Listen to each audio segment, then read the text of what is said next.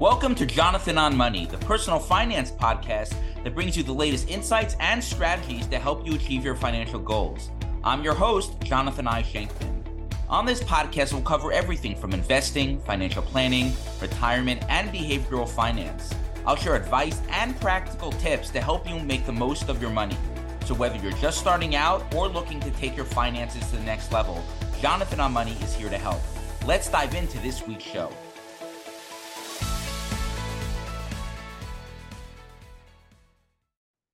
Welcome to today's episode. This week, we're going in focus where we explore more advanced wealth planning topics. Today, we'll discuss last minute 2023 wealth planning ideas, ensuring your clients make the right moves before year end.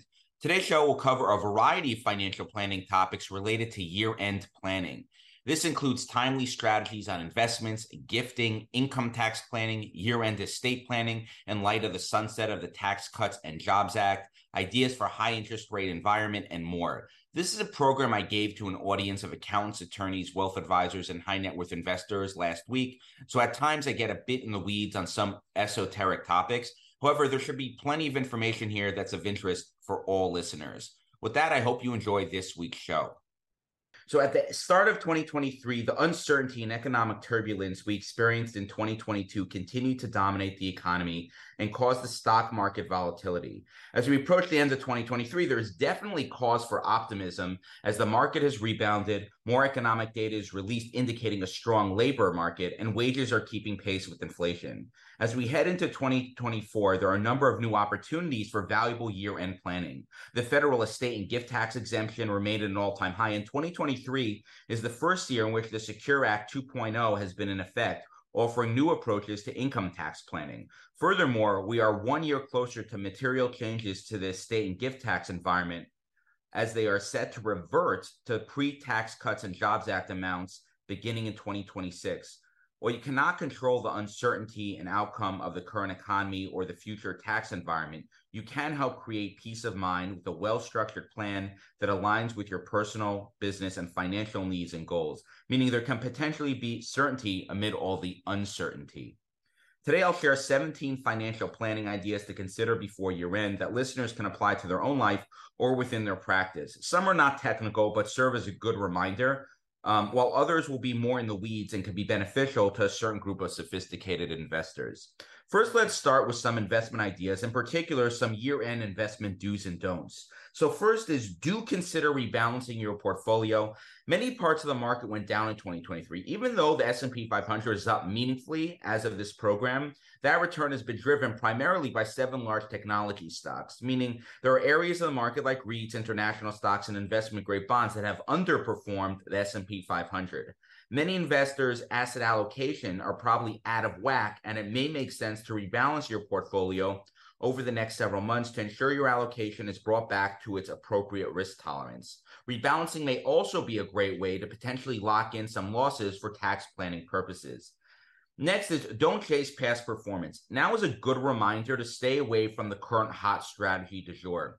Every time the market is choppy, there's always some investment or portfolio manager that did phenomenally well.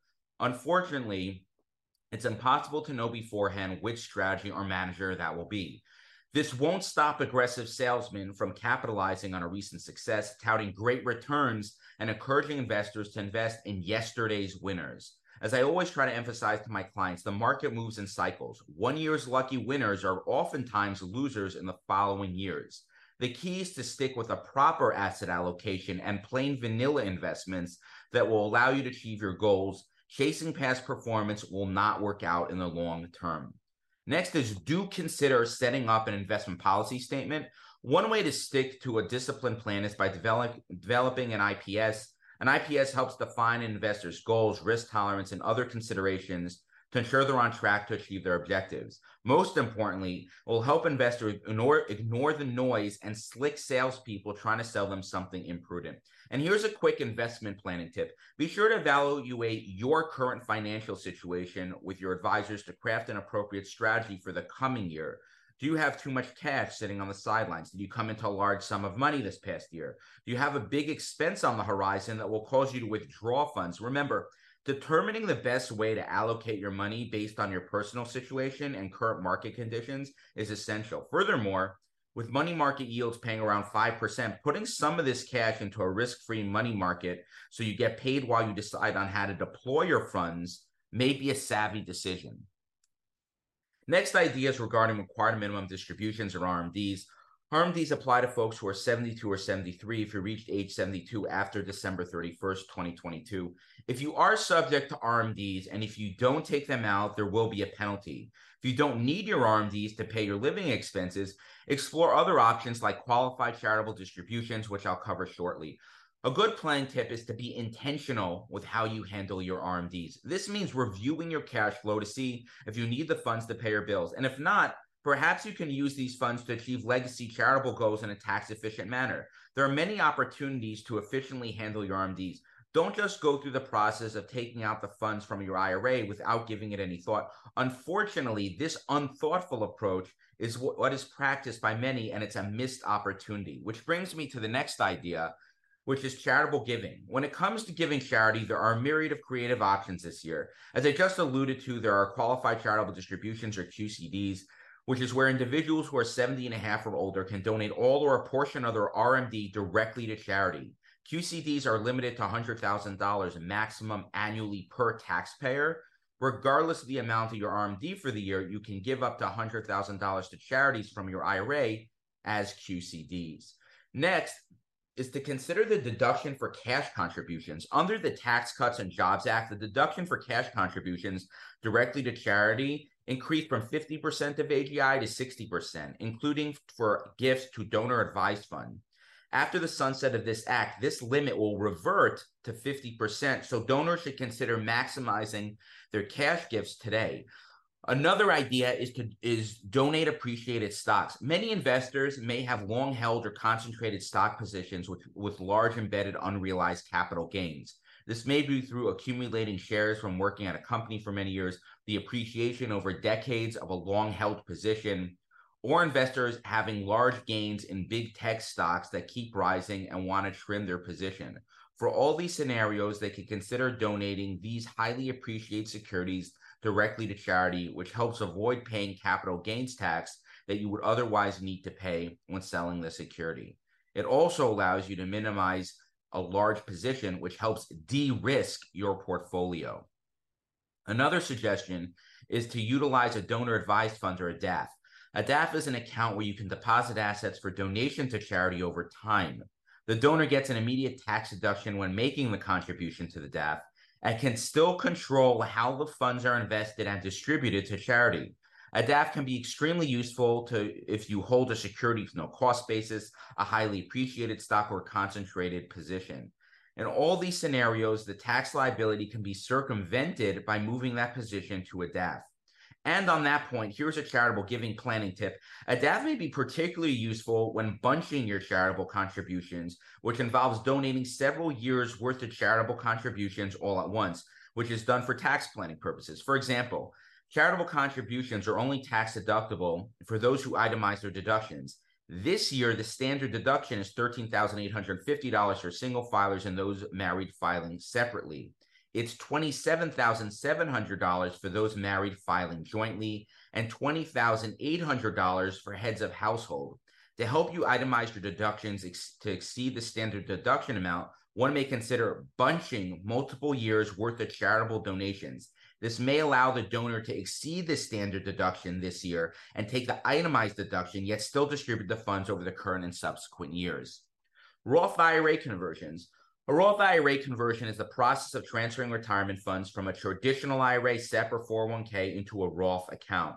Since a traditional IRA is tax deferred, while a Roth is tax exempt, the deferred income taxes due will need to be paid on the converted funds at the time of conversion, and there's no early withdrawal penalty.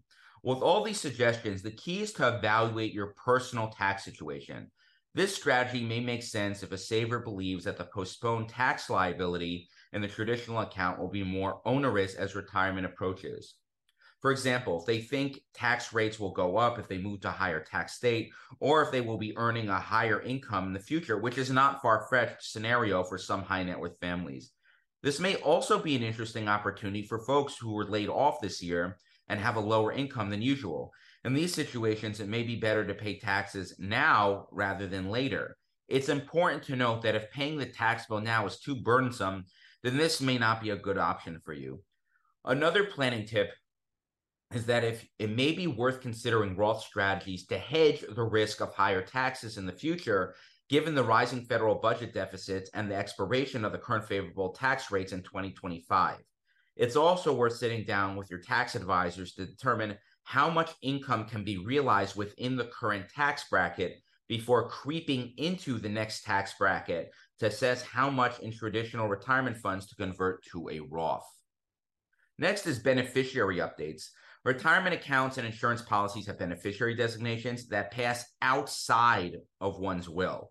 Therefore, even if you did estate planning, it's important to review your various beneficiaries' designations to ensure that your money passes according to your wishes. Also, be aware of, and plan for changing family dynamics. Did a family member who was a beneficiary on your account pass away this year? Did you want to alter the beneficiaries because your family dynamics have changed? Be sure to reach out to your advisor to update them on your situation and discuss best practices. The example I always give is regarding an ex spouse inheriting your assets. It's not unheard of for monies to pass to someone you don't want, like an ex spouse, if you never updated your beneficiary designations. It's worth reviewing your beneficiaries once a year to ensure something like this does not happen. And here's a timely uh, planning tip that's tangentially related. In late 2019, Congress passed the Secure Act, which eliminates the stretch option on distributions from inherited retirement accounts. Under the new rules, most non spouse beneficiaries are required to fully distribute inherited balances by the end of the 10th year following the year the account owner dies. Conducting annual beneficiary reviews is a great way to identify clients whose estate plans have been impacted by this change, and it may prompt discussions with clients and their heirs around efficient wealth transfer strategies. For example, utilizing a charitable remainder trust to replicate the benefits of the now defunct Stretch IRA. now let's discuss year-end estate planning considerations. So the federal unified estate and gift tax exemption for 2023 has been at an all-time high of 12.92 million or 25.84 million per married couple. I've read that the projected inflation adjusted to the exemption amount for 2024 will result in another significant increase. Additionally, the gift tax annual exclusion is projected to increase from $17,000 per donee this year to $18,000 per donee in 2024. Given an extremely divided Congress, many of the changes imposed under the Tax Cuts and Jobs Act, especially these all time high increased exemption amounts, will sunset after the December 31st, 2025 deadline, with the laws scheduled to revert to those that existed prior to the passing of this act. Planning needs to be flexible to adapt to any changes in legislation. However, absent any new legislation, these high exemption thresholds are temporary and are set to be significantly reduced at the end of 2025 to pre 2017 level of $5 million adjusted for inflation. The good news is there is still about two more years to take advantage of planning opportunities to optimally utilize these increased tax exemption amounts depending on your assets, current estate and gift tax exposure, and broader cash flow and estate planning goals, there are gifting strategies that should be considered prior to the 2026 to take advantage of this window of opportunity. There may also be opportunities for large lifetime gifts considering the historically high level of the exclusion amount. Which brings me to my planning tip benefits of utilizing spousal limited access trust or a SLAT. Slats are irrevocable gifting trusts that move assets and future appreciation outside of one's taxable estate, but include a spouse as beneficiary so the grantor has indirect access to the funds in case they are needed for the in the future. Slats are something I wrote about and spoke about last year. I also have an upcoming webinar on slats in February, so I won't go into the weeds here. Also, remember, in order to have slats created by spouses for the benefit of the other, recognized for gift tax purposes, it's often advised to create them at different times, even different tax years. Therefore, to complete these prior to the sunset at the end of 2025, you would need to start no later than 2024. Next, let's focus on strategic gifting strategies. As a result of the continued market volatility and challenging economy in 2023, certain assets may be depressed in value.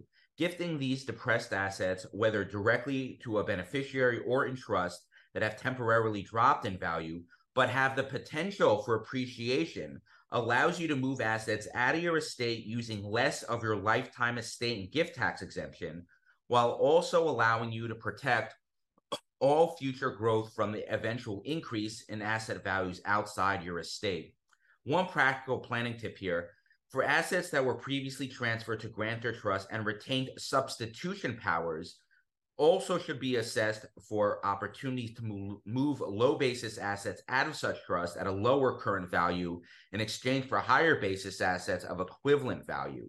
Using a substitution of assets to undo prior planning strategies could allow you to mitigate capital gains and the lower basis assets that have appreciated inside the trust by returning them to your taxable estate and thus allowing them to benefit from the step up in basis at death with no impact to your remaining available lifetime estate and gift tax exemption and no increase to the size of your taxable estate.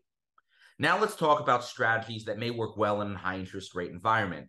So interest rates are important for more than just lending and bond investments. There are several types of estate planning strategies that use numbers derived from the federal funds rate and may be beneficial in a high rate environment. One of these numbers is the applicable federal rates or, or AFRs. The Treasury issues short term, mid-term, and long term AFRs each month based on interest rates. These rates attach to a promissory note when loans are made among family members without banks involved. Another is the Section 7520 rate. The Section 7520 rate is a factor used making various calculations such as remainder interest, charitable deductions, and minimum thresholds for sophisticated estate planning strategies. All that being said, here's a planning tip to chew on. Consider a charitable remainder trust or a CRT, which is one strategy that may become more appealing in light of high interest rates. A CRT combines philanthropy with tax planning. It is an irrevocable trust that pays an annual payment to an individual during the term of the trust, with the remainder passing to one or more named charities. Since the value of the grantor's retained interest is lower when the Section 7520 rate is higher, the value of the interest passing to charity, and therefore the grantor's income tax deduction is higher. Furthermore, the grantor's taxable estate is reduced by the assets created to the CRT, as well as all future appreciation on such assets. Now let's dis- discuss gifting strategies with less appeal in this high interest rate environment so we know what to potentially avoid. Some examples include a grantor retained annuity trust or a GRAT, an intentionally defective grantor trust, and an intra-family loans, which are linked to the monthly 7520 rate and AFRs. In times of rising interest rates, the GRAT assets will need to outperform the Section 7520 rate in order for the appreciation over the retained income interest to pass to the GRAT's beneficiaries free of gift and estate tax. Additionally, selling assets likely to appreciate to an intentionally defective grantor trust in return for a promissory note bearing interest at an applicable federal rate may produce significant gift and estate tax savings. However, as with the GRAT, the value of the assets sold must grow at a greater pace than, per, than the prevailing applicable federal rate in order for the appreciation to be transferred to beneficiaries free of gift or estate tax. And finally, intra-family loans will need to charge a higher interest rate to avoid being treated as gift loans. A planning tip to consider is that these strategies may still serve your planning goals. However, it's important to pay close attention and evaluate their performance in the current interest rate environment. Don't just establish these strategies and sit back and coast. A more hands on approach is necessary in this environment. Next is 529 contributions. A 529 is a tax advantage college savings account that may provide an opportunity for immediate tax savings if you live in one of the 20 states or more, offering a full or partial deduction for your contribution to the home state 529 plan. Most states require you to invest in the in state plan to receive the deduction for your contributions. Though there are several states that are considered tax parity states meaning you can use any five state's 529 plan to receive the deduction. One thing to keep in mind is the annual gift exclusion. Make sure to make use of your annual gift exclusion if you haven't already used it. You can give up to $17,000 a year gift tax free per person. The annual exclusion recycles on January 1. So if you don't use the your 2023 gift allowance by then, you lose it. Next consideration super funding 529 accounts. In this strategy, you can spread a tax free gift to a 529 account over five years for gift tax purposes. So, a married couple not making any other gifts to the beneficiaries during the five year period can contribute up to $170,000 to a 529 plan for each child, and with the election, not run into gift tax problems. Now, for a planning tip if you're a grandparent, this one's for you. 529 assets are not currently factored in as assets for the purpose of determining federal financial aid under FAFSA process if held by grandparents, opposed to parents where they are considered. This may be a wonderful way for grandparents to save for their grandkids' higher education without jeopardizing their ability to qualify for financial aid. Mm. Next is the idea, a common recommendation that I want to be sure to mention, which is tax loss harvesting. Tax loss harvesting is the process of selling securities at a loss to offset a capital gains tax liability. When reviewing portfolios with your clients, advisors should determine if there are opportunities to strategically generate losses to offset other gains. For example, using a tax swap strategy for mutual fund holdings allows you to realize a tax loss while retaining essentially equivalent market exposure. The key is that the funds are not substantially identical. Ways around that are using different fund companies that track different indices and may have a slightly different strategy but that still has similar results. A common example I often use is swapping out an S&P 500 fund at one company and buying a total US market index fund at another fund family. One thing to be mindful of is minimizing short-term capital gains. This strategy may be used to limit the recognition of short-term capital gains, which are generally taxed at a higher federal income tax rate than longer-term capital gains. One creative approach to tax loss harvesting is to donate cash proceeds from the sales of stock that are at a loss. This is particularly relevant in a year like 2023 when some areas of the stock market may have fell in value. In this strategy, investors benefit from recognizing a loss by selling a stock that went down in value. The loss can be used to offset any capital gains for the year, or, or it could be used to offset up to $3,000 of your ordinary income. That is in addition to the charitable deduction you'll receive for your cash donation from proceeds of the sale. And here's a planning tip that I always share with CPAs that I collaborate with, which is remember, it's generally a poor decision to sell an investment, even one with a loss solely for tax reasons. There must be an investment strategy behind the sale. As I say frequently to tax conscious investors, don't let the tax tail wag the investment dog. Next idea is regarding employer retirement plans. Here are a few items to keep in mind. First, assess contributions made this year. You should review how much money you contributed to your employer retirement plan this year. If you are financially able to, to if you're financially avail, able to do so, it's worthwhile to max out your 401k or 403b if you have not done so already. In 2023, those limits are $22,500 before any company match or $30,000 if you are 50 or older. Also, be mindful of next year's contribution limits. For 2024, the contribution limit increased to $23,000. Catch up contributions will remain the same at $7,500 for those 50 and over. Don't forget to make the required tweaks within the, your plan to ensure you are making the maximum contributions for the upcoming year. Then there's the always classic deliberation between a Roth versus traditional. The rule of thumb is if you think you may have a very high income year, then a traditional IRA may make more sense. If you anticipate a low income year, then a Roth may make sense. Also, review your investment lineup and portfolio. Determine with your advisor if it makes sense to make any changes. This is especially applicable if your firm switched 401k providers recently, if you rolled over an old 401k into your IRA, or if you ha- are approaching retirement. In any of those scenarios, tweaking your investments may make sense. Another important point is regarding the consolidation of old accounts.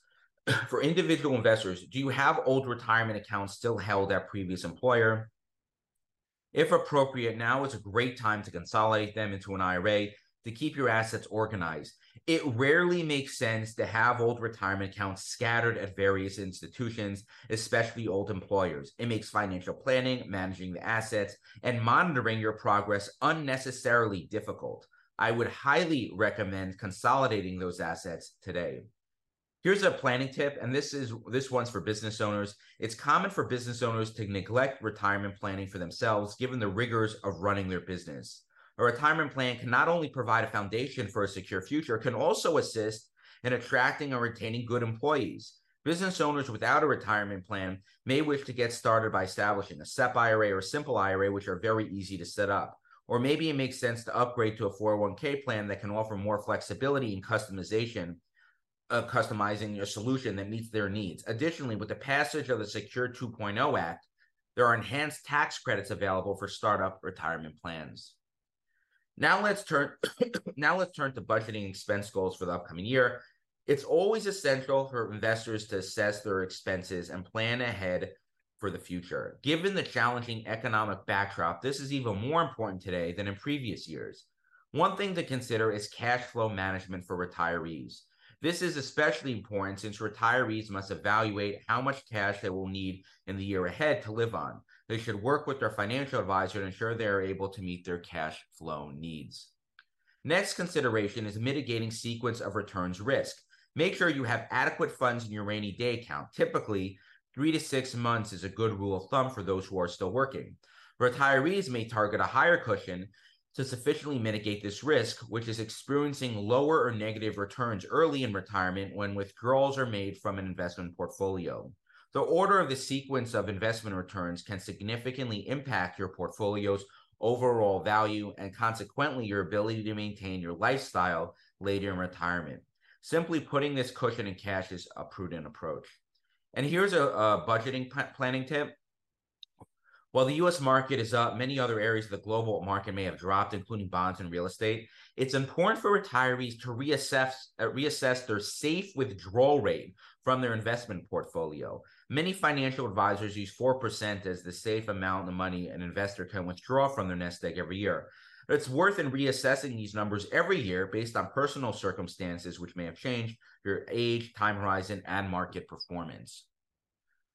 Now we're planning now planning ideas for business owners. It's worth discussing with your business owner clients about how to transform net operating losses or NOLs into tax-free income with a Roth IRA conversion. Business owners who record a net operating loss this year may be able to use it to their advantage. Unlike net capital losses, where taxpayers are limited to using only $3,000 annually to offset an ordinary income, taxpayers can generally apply NOLs against 80% of taxable income. Clients carrying forward large NOLs can use those losses to offset the additional income from a Roth IRA conversion. The rules on calculating and utilizing NOLs are complicated, so it's critical for folks to consult with a tax professional. It's also worth noting that more information on NOLs can be found within IRS publication 536. And here's a planning tip um, that's also for business owners, which is regarding qualified business income deductions. The Tax Cuts and Jobs Act created a new tax deduction for business owners known as the Qualified Business Income or QBI deduction. It permits certain pass through entities or sole proprietors, partnerships, and S corporations to deduct up to 20% of their business income subject to certain income thresholds and other limits. This deduction is also slated to sunset at the end of 2025. As a result, accelerating income to obtain the 20% deduction may provide some significant tax benefits for business owners who qualify for this exemption. Now let's discuss income tax planning. The first important item to consider is utilizing tax projections to help lower your tax bill in the future. This is something your CPA can help you with. These projections show what your tax future might look like based on a set of assumptions. They're most impactful for people who have who have control over the timing of their income, like a business owner. In general, year-end income tax planning often involves trying to accelerate deductions and defer income while being sure to take advantage of lower marginal tax rates and avoid income bunching in future years. A good starting point is using your income and deduction information from your last ret- return and adjusting for anything you know about the current year, such as changes in income, tax rates, potential deductions, and so on. Then calculate where your taxes would be based on those conditions. the more you know about your current finances, the more accurate the projection will be. That's why it's important to wait until later in the year to run a projection. For clients with more complex finances, like business owners, executives with lots of non salary compensation, or someone retiring this year or next, you may want to run a few tax projections a year based on different scenarios. Since income tax brackets are slated to revert to the pre tax cuts and Jobs Act levels, the, ta- the top tax bracket may increase to 39.6% from its current 37%. So the typical decision of deferring income may not be a smart decision. Not only is the top rate increasing, but the middle tax brackets will expand to capture people who are in lower bracket today.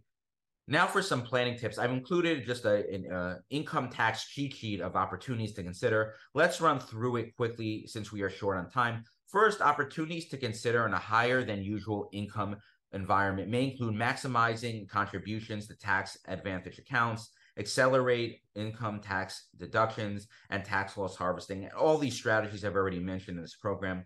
And on the other hand, opportunities to consider in a lower than usual income year may include converting pre tax assets to a Roth IRA and proactively taking distributions from your IRA account.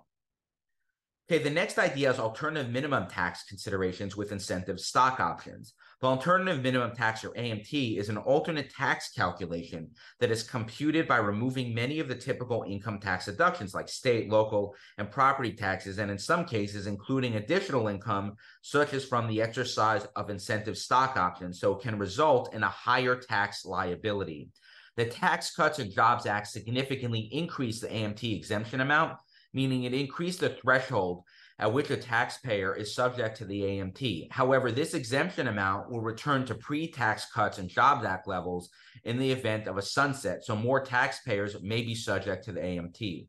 A planning tip given this reality is regarding the exercise of incentive stock options or ISOs. ISOs are considered to be an income or for regular tax purposes, but it is, I'm sorry, ISOs aren't considered, I have to be clear about that, income for regular tax purposes, but it is considered income for AMT purposes.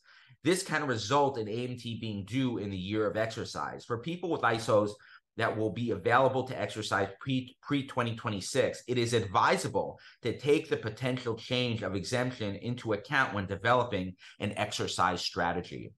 And the final idea today is the age old question should you invest or pay off debt in this environment? This is not particularly related, related to year end planning, but is very relevant for planning in a high interest rate environment and should be discussed with clients who are faced with this dilemma. Determining to use your excess cash flow or investment assets to pay off debt or to contribute to your savings and remain invested can often be a matter of personal preference, and there's no easy answer. While you may have the opportunity to earn greater returns from investments, many investors prefer the relief from eliminating the burden of debt from their lives.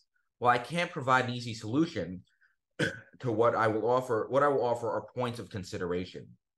First, regarding higher rates and investment income. If inflation moderates, current yields available in fixed income investments may finally provide investors in this air, in this asset class with interest payments that make bonds more attractive. It's not uncommon to get paid 5 or 6% on investment grade fixed income these days. This is very appealing for high quality bonds and should be considered unless you have a large debt burden. Now let's just explore debt. It's important to remember that not all debt is created equal. The most important factor in determining how to best advise a client is classifying the type of debt with which they are burdened. For example, credit card debt is the cancer of personal finance. The average credit card interest rate is, is somewhere around 23%. So this type of debt can be very can very quickly grow out of control and become insurmountable. In such a situation, I would advise clients to sell their investments even at a loss in order to pay down their credit card debt in full. There are other types of debt that, while still not great, may be less bad, one example is a variable rate loan. The solution in such a situation depends on many factors, including when the rate is scheduled to rise, the purpose of the loan, and the client's projected cash flow to pay down de- this debt. For a borrower with an investment property whose mortgage is set to climb higher, I would evaluate the property's monthly cash flows to determine if it is possible to keep the investment profitable for a few years until the market dynamics change or the market goes up in value running to sell an investment may or may not be optimal depending on the situation. Then there are those clients with the so called good debt who are temporarily having difficulty paying their debt payments because business has slowed due to the economic environment. Take a homeowner who refinanced their mortgage in 2021 to a 15 year loan at a sub 3% interest rate. I would advise this client to continue to maintain their loan at historically at a historically low interest rate and find other non discretionary expenses to cut to avoid selling stocks or other investments in order to pay down this debt. The message I'd like to end with is personal finance is personal. The goal of investing in financial planning is not about how to achieve the best return or the most optimal tax strategy. It's really about being able to reach your goals while allowing you to sleep at night. Striking this balance is different for everybody. It's important to evaluate your personal goals, circumstances, and risk tolerance and put together a plan that makes sense for you and your family. And that concludes today's program. Should you have any follow up questions, you can reach out to me at jonathan at parkbridgewealth.com. Email is generally the best way to get a hold of me. In my practice, I help a wide range of high net worth families manage their assets in order to achieve their financial goals. And I love collaborating with their tax and legal advisors to implement a plan to help them achieve their objectives. Naturally, feel free to reach out if I can help with that. And with that, it's a wrap for this week's show. Any comments or questions, feel free to reach out directly to me via email. I love hearing from my listeners. And finally, as I end every episode, the secret to financial success is no secret at all. It's to spend less than you make, invest the difference prudently, and ignore all the noise. See you next time on Jonathan on Money. Thank you for joining me on today's episode. I hope you were able to take away a nugget or two to apply to your own life. Make sure to subscribe to this podcast so you can be alerted whenever new episodes drop. If you'd like to submit a question that may be answered in a future show, please email me at jonathan at parkbridgewealth.com. Be sure to check out all Jonathan on Money content, including all my articles, webinars, and videos by following me at Jonathan on Money on Twitter, Instagram, and YouTube. Finally, if you like what you heard today, please rate the show on Apple, Spotify, or wherever you get your podcasts. This helps ensure that other personal finance enthusiasts can find the show as well. Thank you and catch you on the next episode of Jonathan on Money.